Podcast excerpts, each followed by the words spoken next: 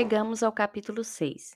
E havendo o cordeiro aberto a um dos selos, olhei e vi um dos quatro animais que dizia como uma voz de trovão: Vem e vê.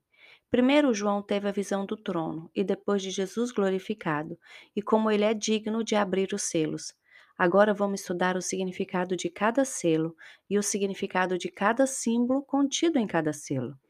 A partir de agora começa a falar da grande tribulação. Existem algumas interpretações para o que está escrito em Apocalipse. Alguns dizem que já aconteceu, outros dizem que está acontecendo, e outros que ainda vai acontecer as coisas escritas neste livro.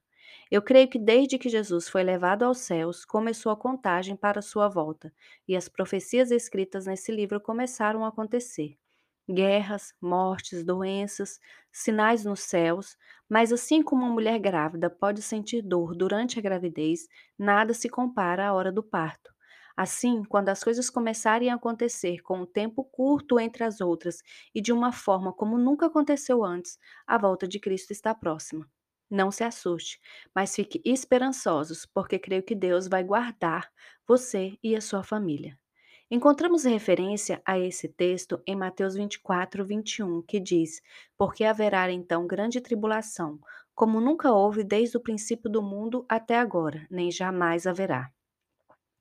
Para entender o capítulo 6, vou usar algumas referências que tá, está em Mateus 24 e Daniel 9. Aconselho vocês a ler esses dois capítulos depois. Do primeiro ao quarto selos, vamos ver sobre quatro cavalos: o branco, vermelho, preto e amarelo. A cor em questão refere-se aos cavalos e não aos cavaleiros. Ela não representa o caráter dos cavaleiros, mas antes a natureza da missão que estão incumbidas a ele. Ao longo da história da humanidade já houve várias tribulações, desastres que abalaram o mundo, como por exemplo, já houve outras pandemias, mas a tribulação que se refere neste capítulo de Apocalipse, e Jesus fala em Mateus 24, ainda estar por vir. Será algo tão grande que todos vão reconhecer. Estamos vivendo o princípio das dores. Eu creio que está muito próximo à volta de Jesus. Quero fazer um parêntese aqui, antes de falar da tribulação. As pessoas só focam nas coisas ruins que estão escritas neste capítulo, mas quero chamar o foco de vocês para o que está escrito em Atos 2, 17 a 21. E nos últimos dias acontecerá, diz Deus, que do meu espírito derramarei sobre toda a carne.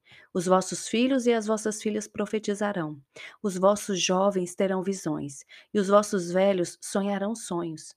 E também do meu espírito derramarei sobre os meus servos e as minhas servas naqueles dias e profetizarão. E farei aparecer prodígios no céu, sinais embaixo da terra, sangue, é, fogo e vapor de fumo. O sol se converterá em trevas e a lua em sangue, antes de chegar o grande e glorioso dia do Senhor. E acontecerá que todo aquele que invocar o nome do Senhor será salvo. Em Isaías 44:3 fala o seguinte: Pois derramarei água na terra sedenta e torrentes na terra seca, derramarei o meu espírito sobre a sua prole e a minha bênção sobre os seus descendentes. E por último, em Joel 2, 28, 29. E depois disso derramarei o meu espírito sobre todos os povos. Os vossos filhos e as vossas filhas profetizarão. Os velhos terão sonhos, os jovens terão visões. Até sobre os servos e as servas derramarei o meu espírito naquele dia. Esse versículo para mim é tão forte. Não sei se vocês sentem, mas eu sinto tanta presença de Deus. Esses são só alguns versículos que falam do derramar do Espírito Santo nos últimos dias. Quero fazer você mudar o seu foco. Quando eu for explicar como será a tribulação, quero que vocês lembrem o seguinte: é tempo do poder de Deus se manifestar na terra como nunca aconteceu. É tempo de sonhar, construir, fazer. É tempo de Deus realizar milagres e maravilhas como nunca houve. Chegou o tempo. Então coloque os seus projetos na mão do Senhor e mãos à obra. Quem tem vontade de estudar, abrir um negócio, não olhe para as circunstâncias, porque as coisas vão ficar cada dia pior.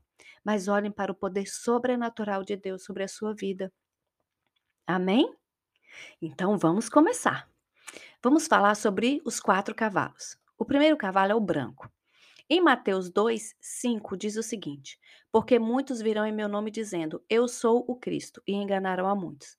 Muitas pessoas se levantaram ao longo da história dizendo que serão os salvadores, mas chegará um tempo em que um se levantará e será aceito pelo mundo inteiro. Esse cavalo branco representa o anticristo. Ele será um líder mundial que vai propor um projeto de paz no mundo. Quando ele for levantado, vai começar a grande tribulação. Não podemos confundir esse cavalo branco com o cavalo branco que está em Apocalipse 19, porque o do Apocalipse 19 é Jesus. Em Mateus 24, 6 diz o seguinte: E ouvires de guerra e rumores de guerra. No versículo 3, e o segundo selo é aberto, e vem um cavalo vermelho. Esse cavalo fala de guerras. O cavalo vem para tirar a paz dos homens. Creio que essa guerra será feita pelo anticristo para impor o seu domínio do mundo. Confesso para vocês que antes da pandemia do Covid, eu não conseguia imaginar uma cena, um único homem ser aceito no mundo todo e, e colocar os seus ensinamentos. Mas após a pandemia, eu pude entender que é possível sim. Em Mateus 24, 7 diz o seguinte: E haverá fome. No verso 5 de Apocalipse diz que, ao abrir o terceiro selo, ele viu um cavalo preto e o seu cavaleiro estava com a balança nas mãos. Este cavalo tem a missão de ditar a fome durante a tribulação. Como dizem Lamentações 5:10, a nossa pele está quente como um forno febril de tanta fome. Mas devemos observar um ponto importante: a balança na sua mão. O cavalo vai chamar a fome, mas ao mesmo tempo vai controlar. Quando diz uma medida de trigo por um denário, três medidas de cevada por um denário, e não danifiqueis o azeite e o vinho, essa quantidade era suficiente para alimentar uma família. Então podemos entender que não vai faltar comida para a família daqueles que servem a Deus. Creia que Deus vai guardar você e a sua família. O cavalo amarelo representa a morte. Encontramos a explicação sobre esse cavalo na própria Bíblia. Quando foi aberto o quinto selo, fala que João viu debaixo do altar as almas daqueles que tinham sido mortos por causa da palavra de Deus, por causa do testemunho que sustentavam. Essas almas são os mártires da grande tribulação, e ao longo da história eles receberam uma vestidura branca.